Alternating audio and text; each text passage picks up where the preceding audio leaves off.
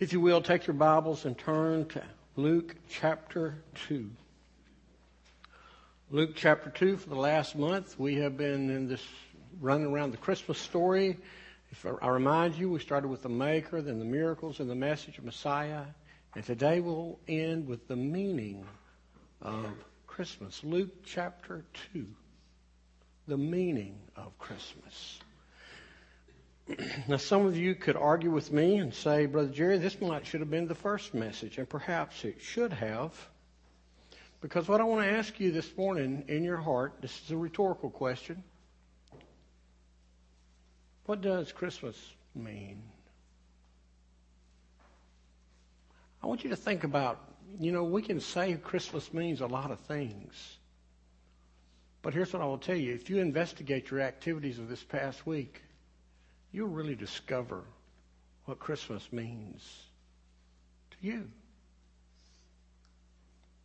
Maybe I should have started with this because so many people have so many different opinions about what Christmas means. I mean, some people say Christmas is about family, and if it's really about family, then what about the person who's just lost a loved one or the person who has no family? Some people will say Christmas means shopping malls, Christmas trees, and blinking lights. If that's the case, then what does that mean to a family who lives in a remote village in a remote country and they don't have any electricity, let alone shopping malls or, or a Christmas tree? Some people say it means giving and receiving Christmas gifts. If that is the case, what does that mean to a mother of a single mother of four who works two jobs to keep food on the table and in the refrigerator and take care of her family and to pay mortgage and buy uh, pay for heat? Some people say Christmas means snow falling from the sky. I hope we don't get that. But if that's true, if, if Christmas is about snow coming down and uh, and the glistening snow, what does that mean to a person who lives in the Arizona desert? You see, we have all these meanings of Christmas among our culture today. And I don't want you to get me wrong. Certainly, a part of our celebration can be and should be family and friends and gifts and, le- and uh, uh, trees and lights and food and things like this. They're fine, sometimes beneficial and help us. But I suggest to you that is not the real meaning of Christmas. I read a story that was kind of an aha moment. There are a lot of stories surrounding the Taj Mahal. But the story that intrigued me is a story about the time that the, that the emperor, Shah Jahan, lost his wife. And it is, as the story goes, he was so grief stricken at the loss of his wife that he decided to build a magnificent temple in which to place her remains. And so what he did, he had them to prepare her body, put it in a casket, and seal up the casket, and put it in the center of the property where the temple would be built. As you can imagine, this, and by the way, he decided there would be no expense spared. This would be the greatest structure ever built.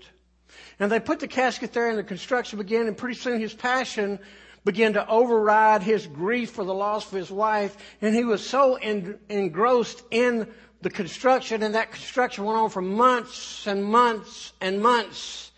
And finally one day he was walking through the construction site and he bumped his leg on an old wooden box that was dusty and he reached down and he slapped the dust off of his leg and he said, get this box out of here. It's just in the way.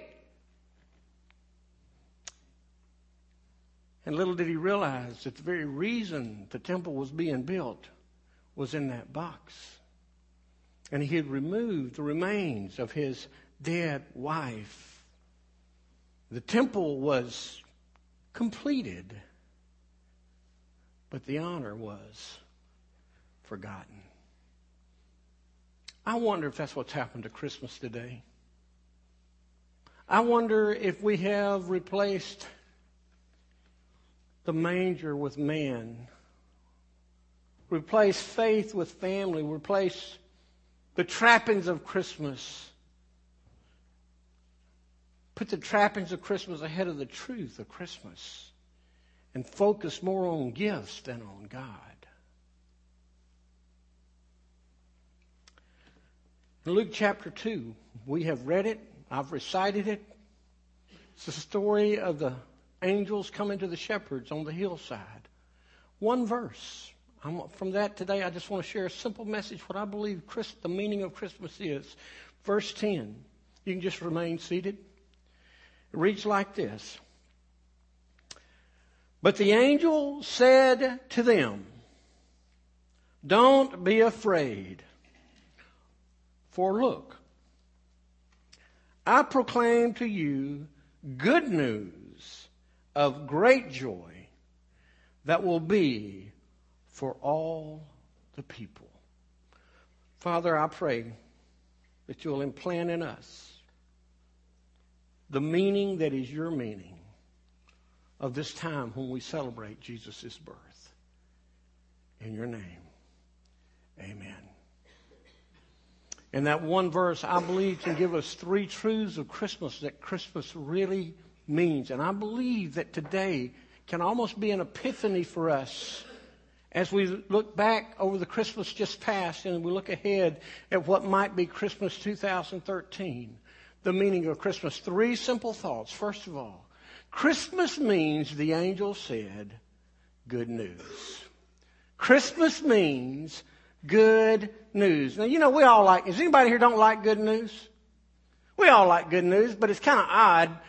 What is good news to some is bad news to other. I was reading about, I'm not going to get into the story too much. I was reading about a, a friend of ours was in a church, a lady that had her husband killed 20 odd years ago. And what was good news when she went to prison, what was good news to her husband's family was certainly bad news to her family. You see, what's good news to some people or bad news to others. Some people, good news constitutes things like an investment turning good. Or, or maybe a positive uh, answer to a marriage proposal. Or, or, or maybe it is a doctor walking in and saying, your tests are clear. I mean, good news takes, takes many forms, but here's what I want to say to you today. But in the, in the Bible, and particularly the New Testament, Good news is an ongoing theme. You find it in the Bible. We could walk through and spend the rest of the day here, but just for the sake of time, consider this. Luke 1, the angel, Gabriel, comes to Zechariah and he says to Zechariah, you're going to have a son. He talks about John the Baptist going to be born. He said, I'm bringing this good news to you. Luke chapter 2, the angel comes to the shepherds that we just read and said, I proclaim to you good news. Luke chapter 3, John the Baptist, now a man, he says, I'm preaching the good good news. Luke chapter 4. Jesus himself says, the Spirit of the Lord is on me, and I've come to preach good news to you. That's what Christmas is all about, It's good news. And you know, you know the truth is? In the historical context, as we think about the Jewish people, when God started speaking as the, as the Gospels began, the truth is, those folks were listening longing and looking for some good news. They had lived under Roman rule, tyranny, and oppression, and they were looking for some good news. But do you know the first good news that I lift out of this? Listen, God was speaking once again. He had been silent for over 400 years. We call that the intertestament period. He was speaking once again in the matter of the Gospels. We see him speaking to Zechariah, to Joseph, to Mary, to the shepherds. God was speaking again. May I say this to you? There is no better news than God speaking. Teenagers, you know what I'm praying for this month? I hope you'll be here every Sunday this month because starting next, actually starting Wednesday night in here and then through our Sundays, every Sunday this month we're going to be talking about spiritual awakening. Then you'll have your camp to Gatlinburg, and then when you come back, we'll have our spiritual awakening weekend. Adults, how great is it? How good is it when God begins to speak to you? Oh, it's okay. If that's your, if that is your attitude, I don't think God's ever spoken to you. Because it is good news when God begins to speak. That's what I'm praying for right now. But you know what? The, as I read this in chapter 10, he says, I proclaim to you good news. I don't think that's the ultimate good news. Yes, it's great God is speaking. It's always great God is speaking. But you know what I think is the ultimate good news here? We can say that God has has fulfilled his promise to mankind in this baby. He's heard the prayers of the chosen people in his, in the response to this baby. And now he has sent to mankind the answer for their sin. Do you know that's the good news today? Jesus came in answer to your sin. To my sin.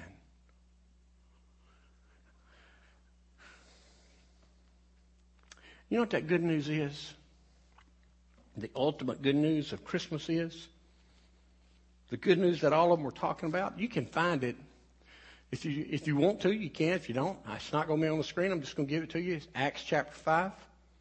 Here's what I'll tell you. Let me just give you a build up to Acts chapter 5. Acts chapter 2 is where the Holy Spirit came down. 3,000 people got saved. Acts chapter 3 is where they healed the guy at the gate beautiful. If you remember, that guy did not turn into a good Baptist that was set on his backside very quietly. He turned into a Presbyterian, I mean a Pentecostal, and he went and danced in church, and he got the apostles in trouble. They got thrown in jail. They got let go. Chapter 4, uh, they were told not to preach again. They went and had this earth-shaking prayer meeting. Acts chapter 5, Ananias Sapphira tried to lie and pervert the king, the uh, church. They got killed. And then the apostles were empowered. They went and did more wonderful and powerful and miraculous things. And they got in trouble again. They got flogged and told never to speak of Jesus again. And you know what they did? Watch this. Acts 5 verse 42. Every day in the temple complex and in various homes, they continued, watch this, teaching and proclaiming the good news. Now what is the good news? Well, Luke tells us this time. The good news that the Messiah is Jesus. That is the ultimate good news. That is the greatest good news that you could have. you know, the truth is, it is a great good news that Jesus is the Messiah, that Jesus is the Redeemer, that Jesus is the Savior, that Jesus is the Deliverer, that Jesus will save you from your sin so you don't die and go to a place called hell. Is that good news to anybody in this room? But let me ask you, let me just say this to you. You know how I said what is good news to some is bad news to the other? It's just my personal opinion. But the fact that Jesus is the Messiah appears in the 21st century America to be the saddest truth to the masses. Because in this great land,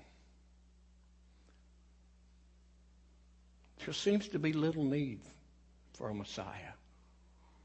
I mean, after all, what's Jesus going to save us from? Is he going to save us from our affluence? Is he going to save us from our prosperity?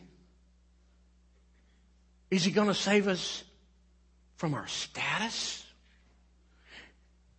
I mean, even watching the last week, even with the Dow falling, even with our, our, our country facing what they call a financial cliff, whatever that is, most people, even in this room, live in luxury compared to the rest of the world.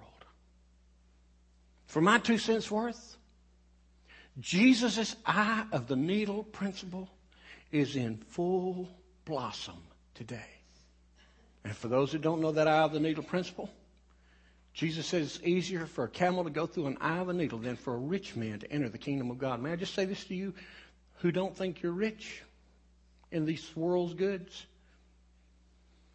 Every person in this room, the poorest person in this room would be in the top 10% of income producers in the world.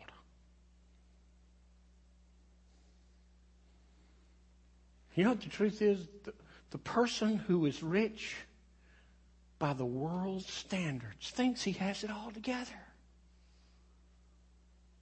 Because he's got a full stomach, because he's got a hefty bank account, because making ends no big deal. The truth is we don't think we need God. We just say, God, we, I heard Michael Katz say this.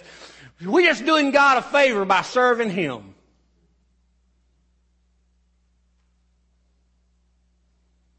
Think we have, if we have it all together, how come mankind is so messed up?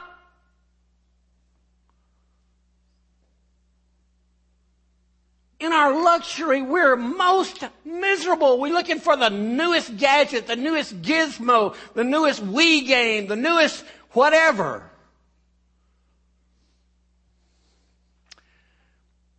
Yesterday, I did a little research. I researched the internet on the rich and famous and how they ended their lives. Teenagers, I wished from the bottom of my heart, I spoke your language a little better. Because I'm afraid you're being fed a lot of the wrong stuff. Not from Brother David.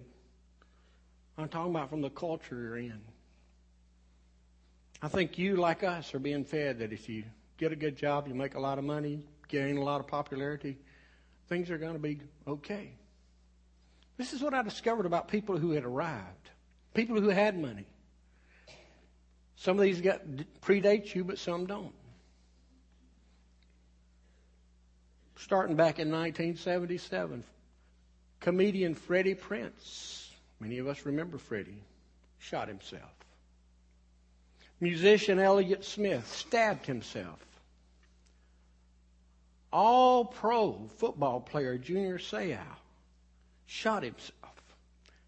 Actor Brian Keith shot himself.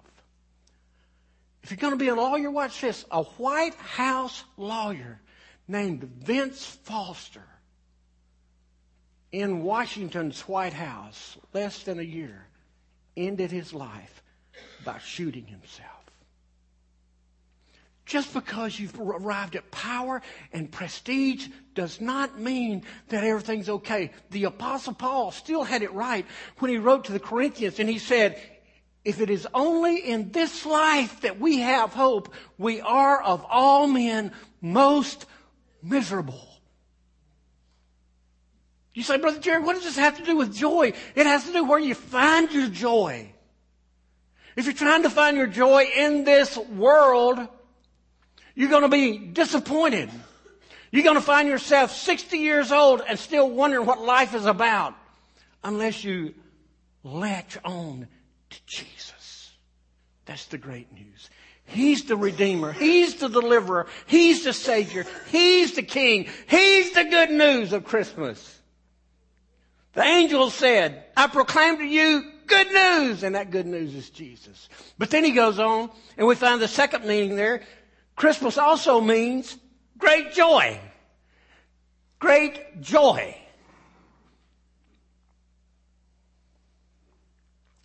The truth is, joy is a big deal throughout God's Word. Joy is a big deal throughout God's Word. I wish that we had a lot of time and we don't all, you know, you think 35 minutes is an eternity, but it's really not to really develop the Word of God. You go back to the Old Testament, you know what you discover? You discover that when they came to worship Jesus, when they came to worship God in the Old Testament, it was joy filled. It was, it, we can, we can go all the way through it. You go to Chronicles and what you discover is when they came to worship, they worshiped with psalters and harps and cymbals. They didn't have any sound reinforcement systems, Brother Jerry, and they were heard for miles around because of the shouts of joy. You find in Ezra that it was seven, they put together seven days of joy before the Lord. People heard them for miles around. You know, I'll tell you one of my favorite uh, scenes on any movie is the original Sister Act starring Whoopi Goldberg. I understand, I understand some of you will have a problem with this, but she brought some life to that Catholic church. They started playing music, and when they started playing music and rejoicing, people came. You see, the truth is, you can't argue with joy. You can argue with legal things, you can argue with rules, you can argue with regulations, but you can't argue with joy. Wasn't it Nehemiah who said, the joy of the Lord is my strength? So if you want to be strong, you have to find joy in the Lord. Even when we fall into sin, think about this. David found, fell into sin with Bathsheba. Nathan came and said, you're the man. He says, you're right. Do you remember what he, what he spoke in Psalm 51? Here's the context. Restore, uh, created me a clean heart, renew a right spirit, and restore to me the joy of my salvation. May I say this to you? When I see the worship in the Old Testament, the joy it convicts me. We call what we do worship and our hands are in our pockets and we're fiddling. You know, we have joy. It is an ongoing thing and not only just joy, he said, great joy. It should exude. It should exude from our lives.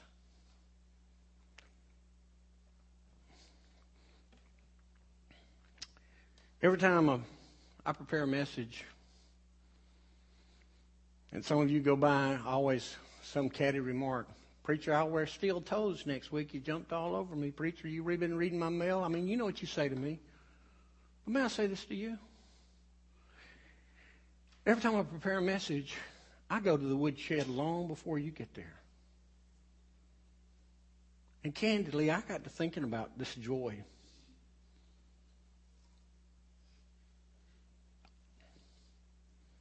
And I know that over the past four or five years, I probably failed you at modeling the joy of the Lord. Because I, like you, get caught up in failure and circumstance. And instead of wearing the garments of Jesus, I wear the garments of Jerry. And quite honestly, the garments of Jerry are pretty ugly. But here's what I'm going to say to everybody in this building it doesn't matter whether it's the failure of a pastor or a deacon or a staff person or a Sunday school teacher or just someone who comes and sits every Sunday.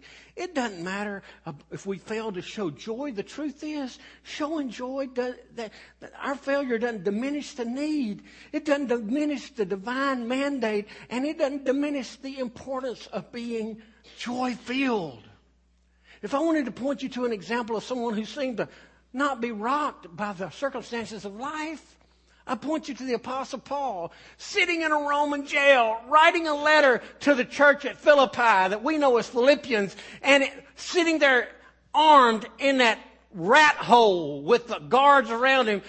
Five, six times in the, in that letter, he spoke of his joy. Later he would write to Philemon in, on behalf of Onesimus and two times in 24 verses he speaks of his personal joy and not just personal joy, but personal great joy. Because joy is the experience of someone who walks with Christ. That's what Christmas is all about. Now, let me give you a little snippet here.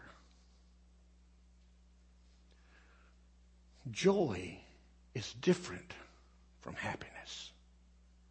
Hello? Joy, the Greek word used here, actually the Greek word seems to be akin to the, to the Greek word for grace, which means of God. But that Greek word for joy literally means calm delight. It means internal gladness. In other words, that gladness starts from the inside out. The reason people commit suicide is because there's no happiness, there's no joy on the inside. You see, joy is kind of like a light bulb. The way a light bulb works, Larry has to change these things. He's almost every Sunday morning when he's here, he's up changing some of these million, 1.3 million light bulbs. But when, but when, he, when that light bulb works, The electricity goes up in and it starts inside. The electricity heats that element and it, and it begins to glow, flicker, and then it glows and then it lights up. It starts from the inside out. It's like a fire. That's what joy is all about. It starts from the inside out. This world thinks in terms of happiness, which is external, and the Bible speaks of joy, which is internal. Again, I went hunting and fishing yesterday. I hunted and I fished. For how many times the word happiness appears in God's Word? How many times the word happiness appears in God's Word? And here's what I discovered. In the major translations of the Bible, it does not appear. Now, if you get a minor translation or one of those paraphrases, when you get to the Beatitudes, they'll say, Happy is the man. But happy is so much shallower than this word really means. You see, the truth is, our external happiness comes from our internal joy. And when we try to put on happiness first, we will never become a joyful people. The angel said, I proclaim to you good news of not just joy, but mega joy, but great joy, but exceeding joy. And it only comes through Jesus. I want you to think about it this way. If you want to know what mega joy is, can you just play a game with me for a second? I want you to think about it. What if you knew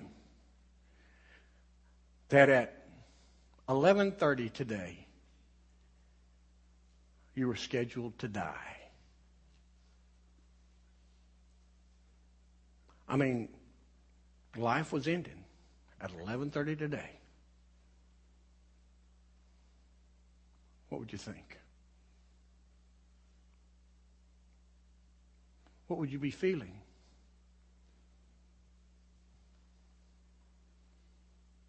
Can you get that emotion? Life as I know it is gone. I will never, you fill in the blank, I will never go to work again. If your, if your kids or grandkids are gone from here, I will never see my kids and grandkids again.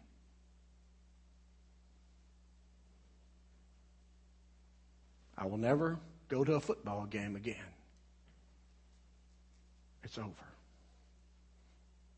And now you're sitting here with about 40 minutes to live.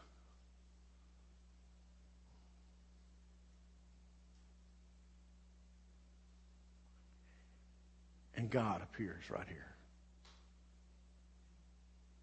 And he looks at you and he says, Carrie, I know you're supposed to die at 11:30. But let me tell you what I'm doing for you.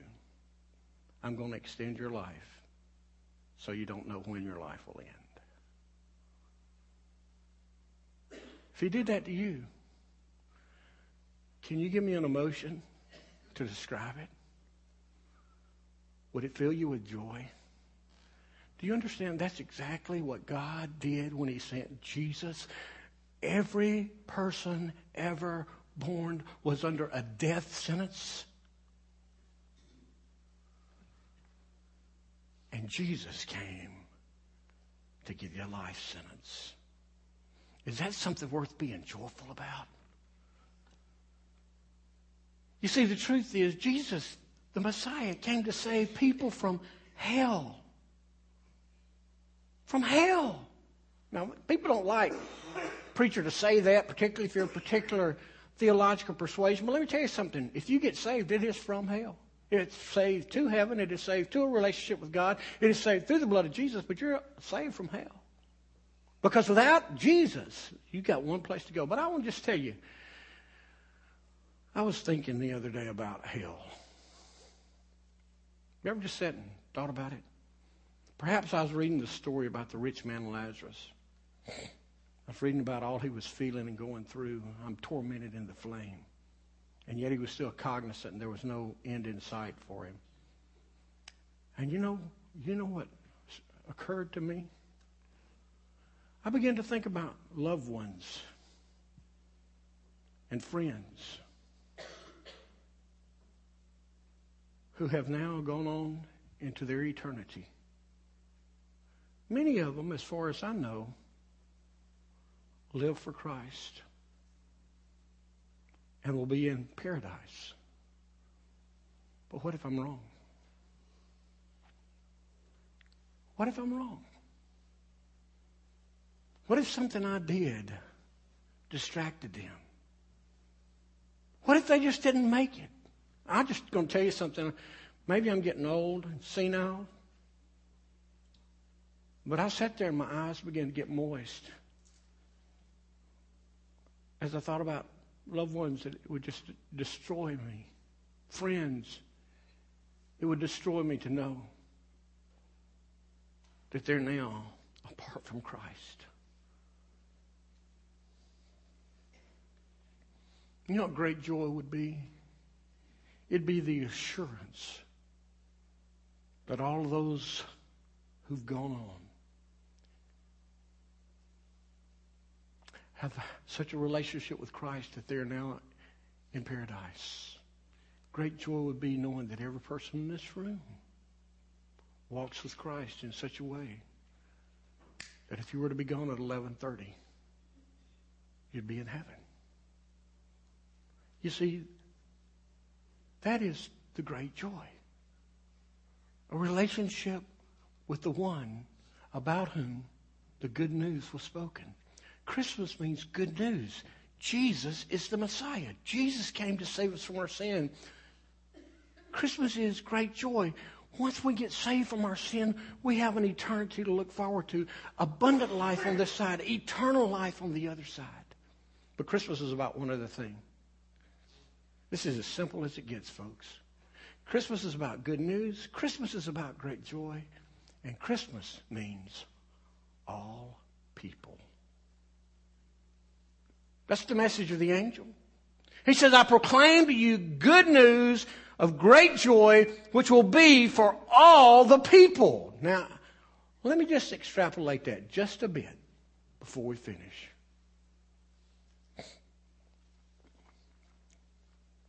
Good news and great joy are available for all people.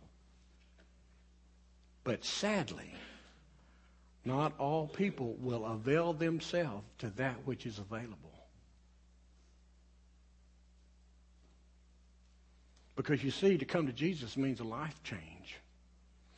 The Bible says, For God so loved the world. The Bible says that whosoever what a powerful verse. What a powerful statement. How do people come to Christ? Through His Word, they hear His message. Through a messenger, His messenger, they hear His message. Through the people, they hear His message. And through His Spirit, God calls. And He calls you and me to respond to Him. And, and let me just tell you what God's call is like. Are you ready for this? You're a sinner. You're doomed, but you're loved. Hello? Brother Jerry, that don't make any sense. Well, sure it does. Sure it does. Don't matter how unpopular it is. Here's the deal. You're a sinner. There is none righteous, for all have sinned, so says the Bible. You are doomed. The wages, payment, compensation of sin is death. You are loved. Even when you're facing death, God demonstrated his love for you in this way that he sent Jesus, Christmas, to die for you. And the Bible says you have to repent of your sin and believe in Jesus. You want to know the meaning of Christmas? It's all about salvation. The second person of the Trinity, Jesus, leaving heaven, sliding down the stairway of stars, entering this world through the womb of a little virgin girl, living a life for 30 years as a carpenter, having a ministry of approximately three, three and a half years, dying on a cross the death of a sinner, but he's never sinned, so he's dying for your sin and my sin, laying in the ground for three days, dead to himself, dead to sin, dead to self, rising on the third day to give us new life. Now there's a Christmas story worth telling.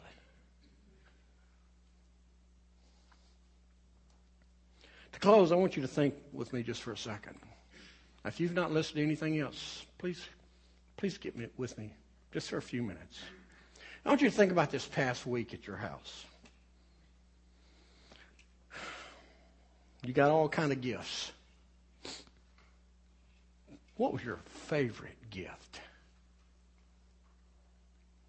One of the guys down here got a phone. Somebody got a Wii. Somebody got a Wii game. Somebody got an Xbox. What'd you get? I got a shirt. You know, you know you get shirts when you're too old for them to get you anything else. What was your favorite gift? Just think about it a second. What was your favorite gift? Think about why it was the favorite. Was it the favorite because of who gave it to you? Was it the favorite because it's what you really needed, or was it your favorite because of what you really wanted? Now I want to ask you one other question here. How long is that gift going to last? If you're our granddaughter, it might not last the day. If you're a little better, it might last a year, 10 years. For some of us who are closer to the end than the beginning, it might last till we die. Today, our Lord God offers you a gift that will be the best gift you ever receive. It's a gift that will keep on giving. And it is a gift that can never be taken away. Watch this. This is the best part. If you t- receive his gift, let me just say what you get. You get life to the fullest on this earth. Oh, yeah, he tells you not to do some things. Do you know why he tells you not to do some things? Because he knows best. But because he knows that the things that we want to do are things that will ultimately hurt us and harm us.